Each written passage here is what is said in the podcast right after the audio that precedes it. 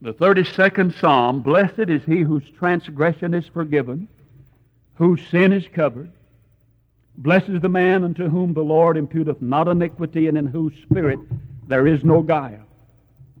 When I kept silence, this is David talking, over a year he kept silence.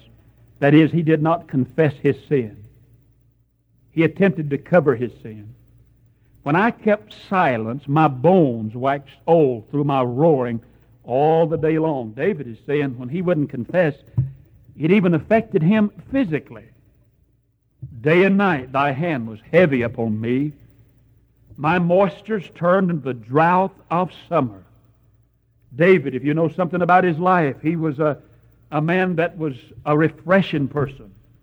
But this time in his life, he was mighty dry. He didn't have a song. David could pick up his harp and write a song, a psalm. And David was, is called the sweet singer of Israel. But not now. David's lost that spontaneity about him. David's lost that refreshing. David's lost that joy. David says, There's a hand that's heavy upon him. He's under pressure day and night. And his moisture is like the drought of summer, he tells us. And then verse 5, he says, I acknowledged my sin unto thee, and mine iniquity have I not hid. I said, I will confess my transgressions unto the Lord. And thou forgavest the iniquity of my sin. For this shall every one that's godly pray unto thee in a time when thou mayest be found. Surely in the floods of great waters they shall not come nigh unto him. Thou art my hiding place. Thou shalt preserve me from trouble. Thou shalt compass me about with songs of deliverance. I will instruct thee and teach thee in the way which thou shalt go. I will guide thee with mine eye. Be not as the horse or as the mule, which have no understanding, whose mouth must be held in with bit and bridle, lest they come near unto thee. Many sorrows shall be to the wicked, but he that trusteth in the Lord, mercy shall compass him about. Be glad in the Lord and rejoice, ye righteous, and shout for joy, all ye that are upright in heart. Now, in the 51st Psalm, we'll come there and bring the message. Psalm 51, and we mentioned this morning that oftentimes when we learn the story behind the psalm, it makes the psalm more meaningful and uh, more helpful to us in applying the truths of it. Some of the Psalms we have to read and study and learn the history of God's people to understand where they fit, as the Psalm this morning that went back in the days of Hezekiah. If you notice, it's Psalm 51. Just before you read this psalm, you'll note that it gives us the, the title, gives us the setting of the psalm and tells us something in detail about Psalm 51. It says it's a psalm of David when Nathan the prophet came unto him after he'd gone into Bathsheba. This psalm is David's confession. We read Psalm 32, and David tells us a little bit what happened to him when he failed to confess his sin. David is my hero of the Old Testament. David, I guess if you'd pin me down to say my favorite Bible character of all the Bible, it would have to be David. I have great admiration for the Apostle Paul in the New, but David, man after God's own heart, a man that had so many qualities that's so admirable in his life, and yet here's David committing some of the worst sins that a man can commit against his God and against his fellow man, and even against himself. David is confessing the scarlet sin of adultery and murder and lying.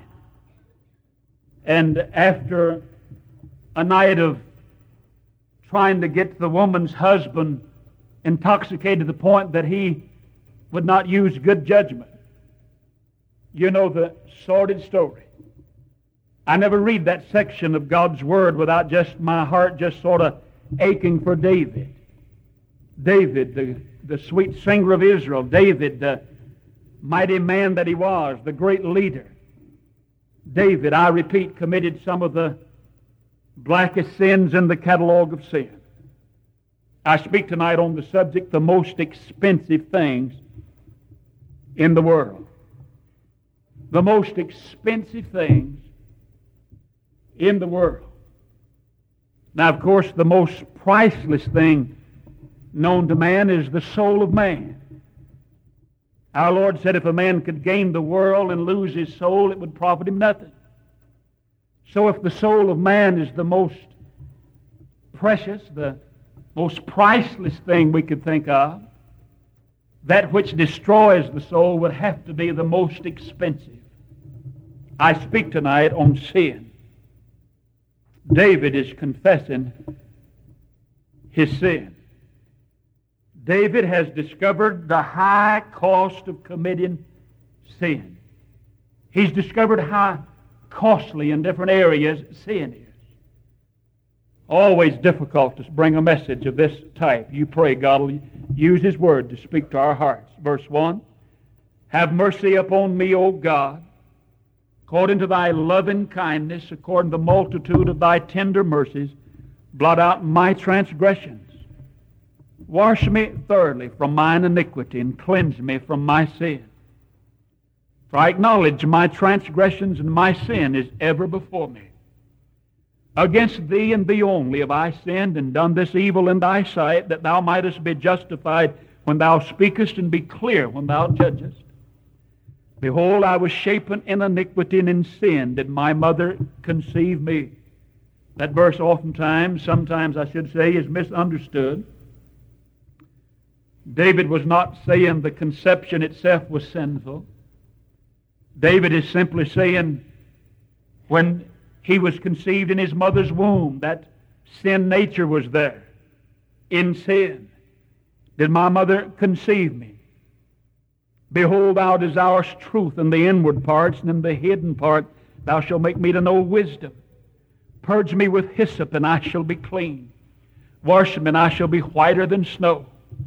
Make me to hear joy and gladness, that the bones which thou hast broken may rejoice. Hide thy face from my sins, and blot out all mine iniquities. Create in me a clean heart, O God. Renew a right spirit within me.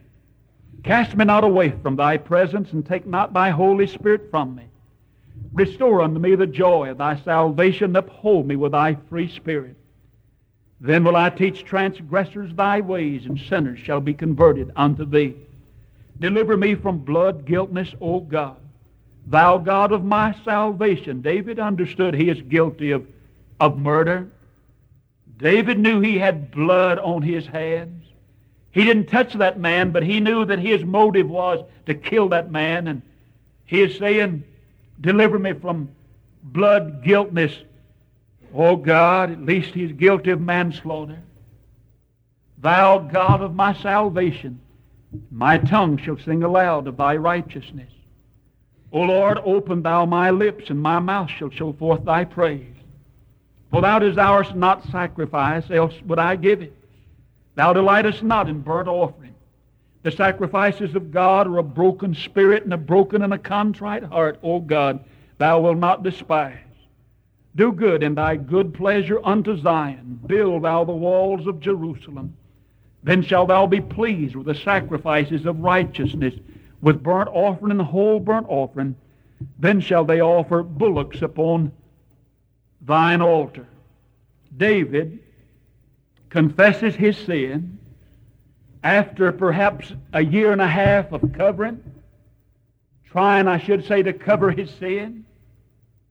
The 32nd Psalm, those who have joined us by recording, we learned a little earlier reading it that David said when he kept silence, that is, when he failed to confess, when he set out on the course of covering and refraining from admitting and acknowledging his sin, he tells us what happened to him. He said the hand of God was heavy upon him. David said, My moisture turned into the drought of summer. Said, I became so dry, lost my song, lost my refreshing. David said it was like being in a vice. The hand of God was heavy upon him day and night. And then he says, I acknowledged my sin, talking to God, unto thee. And mine iniquity have I not hid. And then the 51st Psalm, of course, gives in detail that I just read the confession that this man of God made after being away from God and committing awful sin, and he returned to God. David discovered how costly committing sin can become. There's three lessons, costly lessons, I think he gives us in this scripture tonight. You may want to just put them down and just look with us. And I want us to learn these three lessons that I see in this scripture when it comes to the business of our confession. David learned these lessons about committing sin. I think the best deterrent to, to, to sin is to realize how costly it is. I mean, when a person is, is thinking about deliberately committing sin, if that person could realize that it's one of the most expensive things that they could ever do and how costly it is to commit sin, I repeat, I think it'd be one of the best deterrents to sin to keep people out of, the, out of committing sin if they realize that they're not going to get away with it, that someone has to pay for sin. These three costly lessons. The first one is the high cost of committing sin. The second one is the high cost of confessing sin. And the third one is the high cost of cleansing sin. Now look, if you would please, just at some verses. I just want us to spend a little time with this first one. But what it cost David when David committed this awful sin that's charged against him. David didn't get away with it. David tells us and opened his heart and, and confessing this sin to God, and God had him to put it down in one of the Psalms. And, and uh, one of the ways that you could tell that the Bible is the inerrant, inspired Word of God is portions like this. If man had just been putting it, man would have left that page blank in his life. David would have never given that to us had not God inspired the Word and gave that psalm for us tonight to, for, as a deterrent when it comes to this business of sin. David said this sin affected so many different areas of his life. Look at verse 3. He said something happened to his eyes when he committed this sin. Verse number 3 says, I acknowledge my transgressions, and my sin is ever before me. Never where David looked, he'd see his sin. Not the act of sin again, but David was saying, it's in my conscience. It's bothering me. Everywhere I turn, he's saying, my sin becomes apparent to me. It's affecting his eyes. There's the day David could look up at the, at the heavens and he'd say, they declare the glory of God. David could look out to the hills and he'd say, from whence cometh my help? David could look out across the field as a shepherd, and where the shepherd, as a shepherd boy who he'd been, and he'd be reminded of the goodness of God that's going to follow him all the days of his life. But now, David, after committing this sin, everywhere he looks, what's he see? He sees sin. We bring it up to this uh, modern day terminology, telephone ring, and David, right quick, his conscience would bother him. He'd think someone's found it out. He wouldn't let someone else perhaps answer the phone or David see someone talking and whispering and David's conscience would bother him. David said, It's ever before me. My sin is just before me. It's affected my eyes. He not only says it affected his eyes, but verse 6, he tells us that this sin, talking about the high cost of committing sin, David tells us that it affected his mind. Behold, thou desirest truth in the inward parts in the hidden part, thou shalt make me to know wisdom. Now, David's been doing some rather foolish things. David has, has made some decisions that was far from being wise. David away from God and the sin that's, that's affected him, it affected his mind. He's not capable or able to think rightly. And so David, well, David had a man put to death. David knew better. David knew he couldn't get away with that. David sent a man yonder to the battlefield, and that man carried his own death warrant sealed and went there to Joab, David's commanding officer, and he read that warrant, and the, and the, the charge says, put him in the heat of the battle and leave him there. Word came back sometime later and came to the king and said, Uriah the Hittite is dead. Now, David knew what would happen. It wasn't just, you know, it wasn't just uh, something uh, that uh, that happened in the battle as as just, uh, you know, things uh, going average in the battle. There was a God in heaven who knew that David conspired and intended. And David, when he wrote that death warrant out, David said, "You take it back." And the the, the word was, "Put him in the heat of the battle." And there was a God in heaven who saw what was in David's heart. Now, David knew better than that.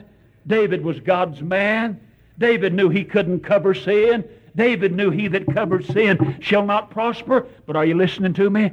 It's affected his mind.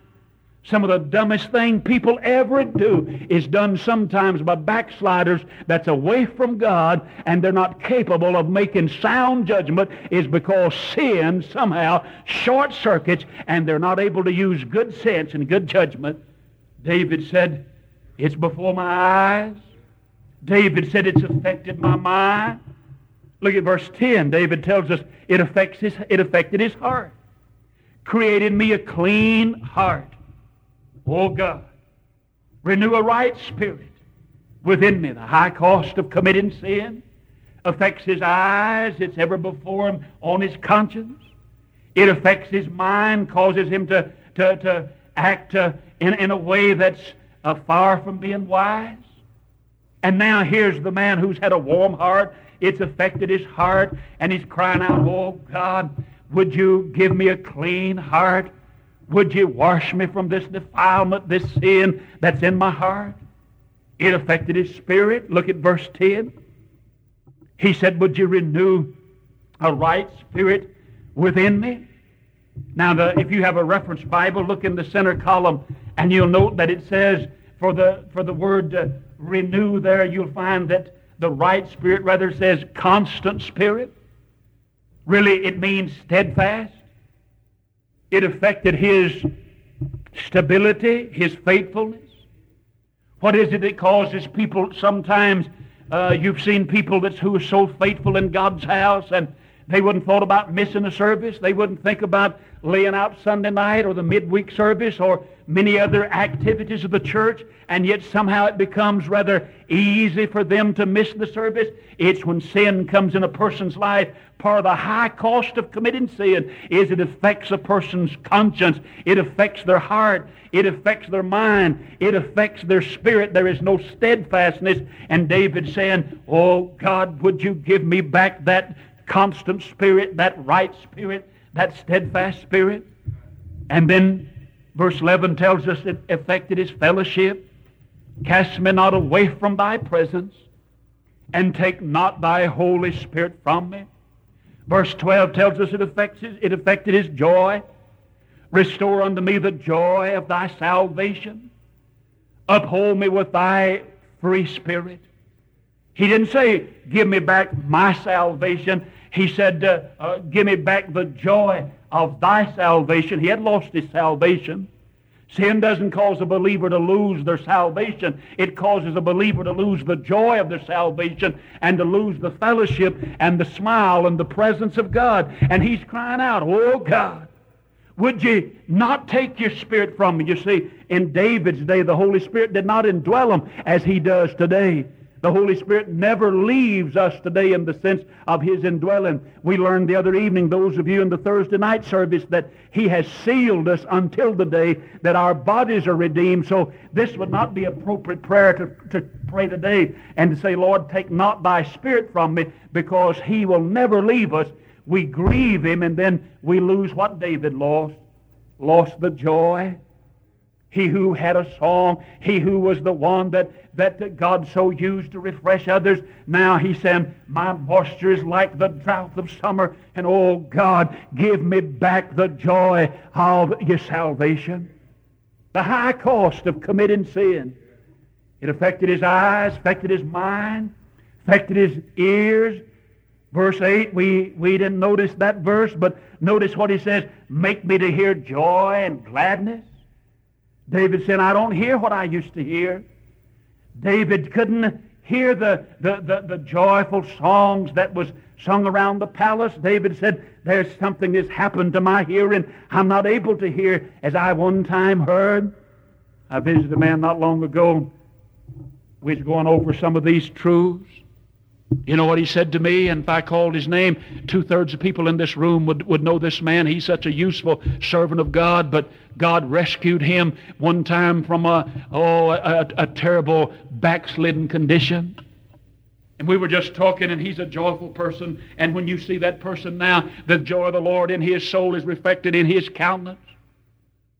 You know what he said to me uh, while he was away from God, and he did commit a, a hideous sin, and he didn't go ahead living in sin, but he didn't come back to God for quite a while. And you know what he said to me with a, with a note of emotion in his voice and moistened tears around the corner of his eyes? You know what he said to me? Preacher, what I miss the most away from God. He said, I miss God's people. But he said, the one thing that I couldn't hardly endure was the joyless life that I was called upon to endure. And by nature and by temperament, he's just a happy person.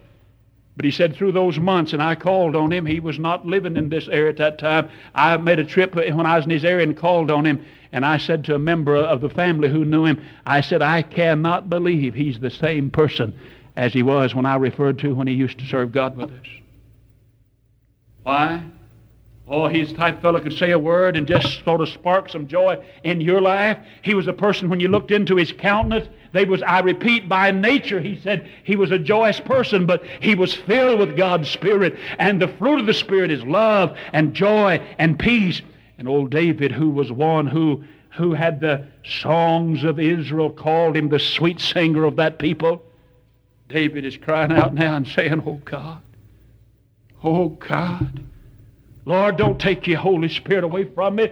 Lord, don't take me out of your presence. Lord, give me back the joy of thy salvation. Restore it unto me. I'm saying there's a high cost tonight of committing sin. We live in an age when sin is glamorized and everywhere you look seem like that it's, it, it's made uh, uh, more enticing and uh, yet never, never show the end result of it. Riding down the road the other day with a brother that's in this building and they just put up a, a, a new advertisement of certain brand of liquor. I said, isn't it strange they don't show the end product of that? Isn't it strange they don't take a broken home and, and little ragged muffin children, broken hearted mother and wife? Isn't it strange they don't go downtown somewhere yonder in one of the missions where men, fallen, broken men, have crawled in there hunting something to eat and a little place to lie down at night? Isn't it strange they don't take that and say, right here's what the, the brewer's art does? This is the finished product. No, it was a beautiful scene. I listen to me.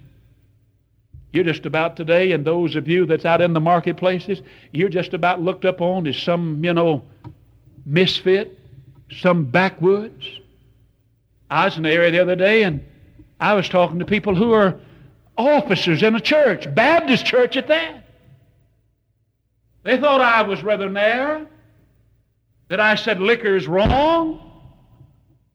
I said liquor's wrong whether you drink it by the, uh, whether you have it by the, the, the, the glass or the dram, as the old timer said. I said, God against the liquor traffic. Oh, he was upset about it. He had a place of business that had a liquor license. He informed me quickly that he was a deacon at the First Baptist Church of that city. He had no conscience about it. I agree with what Sister Tumo said. Some of you didn't hear back there. Amen. Said, uh, Mom Tumo, poor deacon. Are you listening to me? I'm simply saying tonight, when you turn your TV on, when you pick up the magazine, when you look in the newspaper, you'll find sin glamorized and you'll find sin being painted in a way, whether it's the liquor industry or whether it's some type of sexual immorality or whatever we're talking about tonight, you're going to find that the world and society is making it exceedingly easy to commit sin and look upon you and listen carefully, young people, and look upon you in a way that you're some kind of misfit if you don't participate and fit in. You know what David's saying to us? I heard a person say one time they felt God was maybe they didn't use this, that quite a blunt language as if God was wrong to put a story like that in the Bible, but they questioned it. They questioned as if, you know, a man after God's own heart, King David, and a man who walked with God, and a man who was used even after sin. Their question was, wouldn't that be an encouragement for somebody to go commit those sins? I said, you haven't seen all that God put here. And David said, the sword never ever departed from my house grace of God will forgive us, but don't forget the government of God. And oftentimes, the government of God says you're going to reap what you sow, even after my grace even forgives you. No, it's not given to us tonight as an incentive to say, well, David got forgiven. David, a man after God's own heart, God forgave him and God used him, so maybe sin's not so bad. High cost of committing sin affected his eyes, affected his mind, affected his heart, affected his fellowship, affected his spirit, affected his joy. Verse 15 says it affected his testimony. O Lord, open thou my lips, and my mouth shall show forth thy praise while David was in sin, wouldn't confess. David couldn't, he couldn't open his mouth in testimony or he couldn't open it in praise. David had lockjaw. David had sealed lips. He couldn't say a word for his Savior, for the Lord. But he's saying, Oh God, if you'll do this for me, Lord, if you'll forgive me, you'll give me back that joy. Verse 13, he said, Then will I teach transgressors thy ways, and sinners shall be converted unto thee. O Lord, open thou my lips, and my mouth shall show forth thy praise. High cost of committing sin. David discovered that there's nothing funny about committing sin. I wouldn't be unkind in saying this, and that's not the intent, but are you listening to me? It may come across as if I'm putting someone down and being unkind. I don't mean it that way. My heart goes out even now as I think of the person again. But a person came to me for some counsel and some help, and among other things, the person said this A thrill for a moment, she said. Just momentarily, she said. And I've paid for it seemingly already a lifetime. One moment, she said, in, in sin, a thrill for a moment, and a lifetime of payment. I've never gotten away from that. She's forgiven. I don't think she's on a guilt trip. I don't think she's she's not dejected. I, I'm not around that person. That's in a past ministry. But the payment for a moment of pleasure, she said, is going to last me a lifetime. Oh, listen to me tonight. The most expensive thing in the world is sin. David discovered the high cost of committing sin. And then there's the high cost of confessing sin. Then the high cost of committing sin. There's nothing funny about committing sin. In the high cost of confessing sin, there's nothing shallow about confessing sin if it's real confession. Now, there is some so called confessing going on that uh, is rather shallow. I said a moment ago that David learned the high cost not only of committing sin, but David learned the high cost of confessing sin, and David learned that real confession is not something shallow. For instance, a preacher who's on the radio got a letter from a listener and said, Dear Dr. So and so, we appreciate your, your ministry. Well, I hear you on a certain station. And said, uh, I need to ask you a question. And said, I would uh, appreciate if you would respond quickly as you can. And he read this in, in my presence, was telling some of us preachers. And the letter went something like this. Said, if I understand correctly, 1 John 1 9 says, If I confess my sins, he's faithful and just to forgive me and to cleanse me from all unrighteousness. And she told a few days in the future she has the date already set. A weekend planned to spend with a male friend who, of course, not her husband, she's a married woman. And already making plans for that kind of behavior. And her question was, afterwards, uh, if, if wrong is committed, then my question is, can I accept 1 John 1 9? And he says, if I confess, he'll forgive me? You say, surely. Someone, are you listening to me? I said there's some cheap, so-called confession that goes on. 1 John 1 9 says, if we believers, don't miss it now, says if we confess our sins, he is faithful and just to forgive us and to cleanse us from all a double all unrighteousness. Now that's true. Thank God for it. You Bible students are well aware that the word confess there, it doesn't mean just to use some, you know, some type of uh, uh, half-hearted uh, language when our hearts is not in it uh, of so-called confession. They'll, they'll sometimes confess like this, Lord, if I've committed sin. Lord, if we've done wrong. Now that's not Bible confession. Are you listening to me? Bible confession, when he says, if we confess our sins, he's faithful and just to forgive us, the word confession means to say the same thing that God says about it. It's not if. If God says it's sin, we're to admit that and agree with God and say, Lord, I've sinned. And real confession doesn't, as the preacher said last night, it doesn't generalize and, and speculate. It just names the sin and it says, God, I told a lie. You say lying is wrong. I lied. I said here last week when, when demonic pressure is on a person and satanic accusation, and when the devil's just trying to accuse us, we just sort of, you know, we're, he's never specific. He just tells you, well, you, you're no good, you're sorry, and all that. But when the Holy Spirit convicts a, a, Christian or even convicts a sinner, he'll convict the sinner to get saved. But when he convicts a Christian, you know what he'll convict that Christian of? Of the specific sin that he's committed. He won't have him guessing. He won't be saying, if I've sinned, Lord. Holy Spirit will say, and he'll zero in on you in a way, and he'll say, you told a lie. Are you lusted in your heart. Are you gossip. Are you have envy. I mean, the Holy Spirit, he, he, he's tender, but there's times he can just zero in, and the moment he zeroes in and puts his finger on something, and if you and I agree with God and say, Lord, that's right, I told a lie. Lord, that's right, I'm full of envy. Lord, that's right, I've gossiped. You know what'll happen? You can claim his forgiveness like that.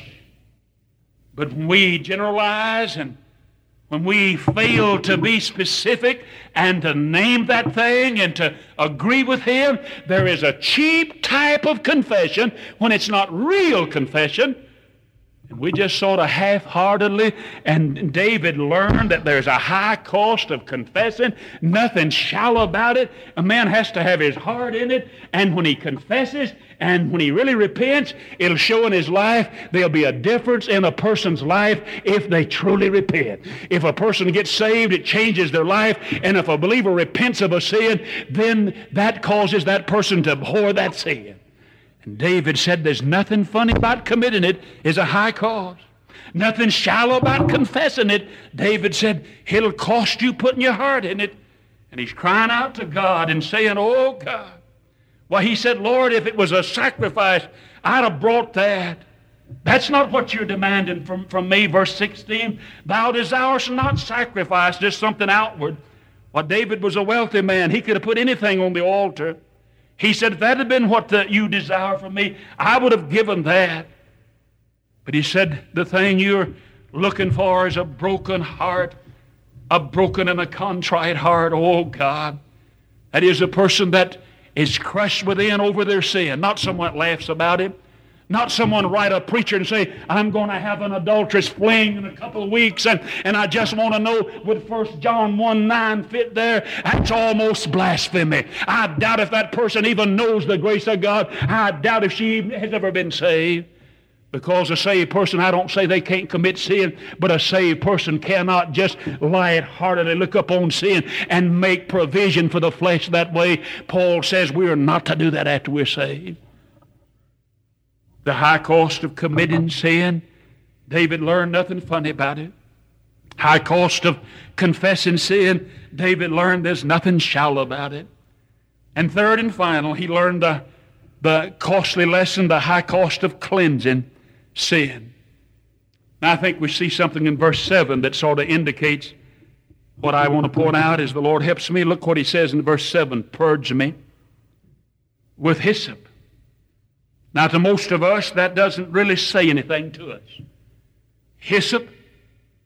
David is talking about a cleansing where hyssop was used. And David has in mind the cleansing of the leper. Leprosy in the Bible is a type of sin. A leprous person is a defiled person. And David's been looking upon his sin now as a, as a leprosy of the soul. And David has in mind after he's saying, I want to tell you that sin was costly. It cost me. It affected me about every area of my life. And then my confession of it, I had to come with a broken heart and mean business with God. But David is saying, wait a minute. God did forgive me, but David was aware that there was a cost, a high cost. You recall, some of you Bible students will, back on the book of Leviticus, if you Want to read it later? It's the 14th chapter. It was the cleansing of the leper. And when the leper was pronounced clean, there was a little ceremony they went through. And that leper was to bring to the priest. He was to come to the priest and he was to have this hyssop. It was a little, just a little tender uh, type of a, a, weed that would grow and it was sort of a little spongy type thing. And they was very common in that day in that, that world. And they just, they'd gather that and they took that hyssop. And uh, the leper would bring two birds to the high priest. And one of those birds he would take and would put that bird in an earthen vessel. And he would kill that bird in the earthen vessel. He'd bring with those birds and that uh, clay vessel, he'd bring cedar wood and he'd bring scarlet.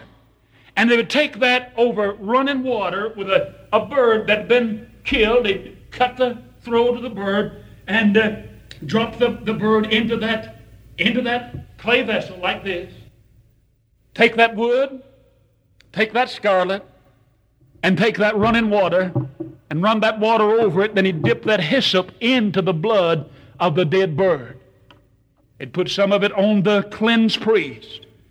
And then they'd take other and put on a live bird, and they'd take that bird and that priest in the presence of that of that leper, the cleansed leper, he'd turn that live bird loose, and that bird would soar out of sight into the heaven. Now, those Old Testament sacrifices, all, every one of them pointed to the one that was to come take away the sin of the world. Sometimes they used a lamb. Sometimes they used the, the, the birds, as this case. Sometimes it was a bullock. But every last one of them all pointed to a future date and with the cleansing of that leper, when that bird went into that earthen vessel, and that one that died pictured the, the, the slaying of the Lamb of God, the one to take away the sin of the world, and the blood on the live bird pictured then not only his death, but his resurrection that would justify and free us. The priest then walked away, and David, having in mind that, oh God, I'm like a defiled leper before you, but take hyssop now and purge me and I'll be clean. Did you know the, the Lord Jesus Christ come, came to this earth and yonder at Bethlehem, placed his life, as it were, into an earthen vessel? Our body is called an earthen vessel. says we have this treasure in this earthen vessel. And he came, and in that earthen vessel he was killed, and then give, gave his life, laid down his life in death, and then he soared back into the heavens, as it were, on the third day, resurrected, seated now yonder on high. And it's the message of the gospel of Jesus Christ, the death, burial, and resurrection that cleanses us tonight. Thank God for cleansing. We sing about it, testify about it, preach about it, teach about it. We rejoice in it tonight. But you know what? I fear sometimes many of us do not really stop to realize the high cost of cleansing of our sins. Thank God that it's a free gift. Thank God it's for whosoever will. But like that bird that gave its life, and like all the animal sacrifices of the Old Testament who gave their lives, and picturing the time when the Son of God would give his life once and for all and shed his blood, and his precious blood is what cleanses us tonight. And sin is the very thing that destroyed him. Sin is the very thing that took him to the cross. Let me ask you this question in closing as we think about the high cost of committing sin, high cost of confessing sin, the high cost of cleansing for our sin. Can you look lightly upon that which put him on the cross? Can tonight you look with a attitude that's rather frivolous upon the very thing that nailed him there? Some of you heard me share this before. I was in a meeting in the state of Michigan some time ago. It goes back now, oh, I think the first year that I was in evangelism this last time. Some of you may recall the, the story as I just mentioned it. But it was in the papers, it was in national news. And uh, I was right in that area where that took place. A little boy molested, more than that, mutilated his body. They found that little boy, and I, don't, I do not recall the many pieces they found his body in. But they'd cut, taken his fingers and cut his, cut his little fingers in three or four places, cut his ears off, had his nose off, cut his body, just mutilated that body after being sexually molested by this pervert. And uh, when the man was apprehended and arrested, they found the weapon that he used. In fact, he had it with him. Still had the blood of that little boy on that weapon. Took one of those army knives, what they call it, machete, big old heavy knife. And he took that and just chopped that little boy to pieces. I was in that area. They pointed out that family. I didn't meet the family, but I, they pointed that family out to me. And uh, the preacher said something, and he, he said, just suppose we visited there. We went in, and they somehow have now obtained possession of that weapon that destroyed their little boy. He said, Could you imagine if we went in and they said to us, Here's the weapon. Here's the brutal knife that took the life out of that little, what was he, five or six years old? Cut that little body to pieces. He said, Could you imagine they would take that thing and polish it, place it in a conspicuous location where you'd see it perhaps on the mantle? And they said, We're keeping the thing. Now that's absurd. That's unthinkable. I mean, for a person to get a hold of the weapon that destroyed that precious love and to polish it and to keep it. But then he said something that really registered with me with a tear in his eye. A man who's close to our dear Lord. He said, that when we look lightly upon sin, preacher, as it were, we're polishing the weapon. The very thing that caused him to go yonder Calvary. And I thought, oh God, give us the right attitude towards sin. High cost of committing it. Nothing funny about that. High cost of confession sin. Nothing shallow about it. Oh, we can say something with our, our lips when our heart's not in it. And David said, Oh God, you're looking for heart business when it comes to confession. The high cost of cleansing sin. Nothing funny about committing it, nothing shallow about confessing, and there's nothing cheap about cleansing our sin. It cost him his very life. Heads are bowed and eyes are closed. God's people's in a moment of prayer.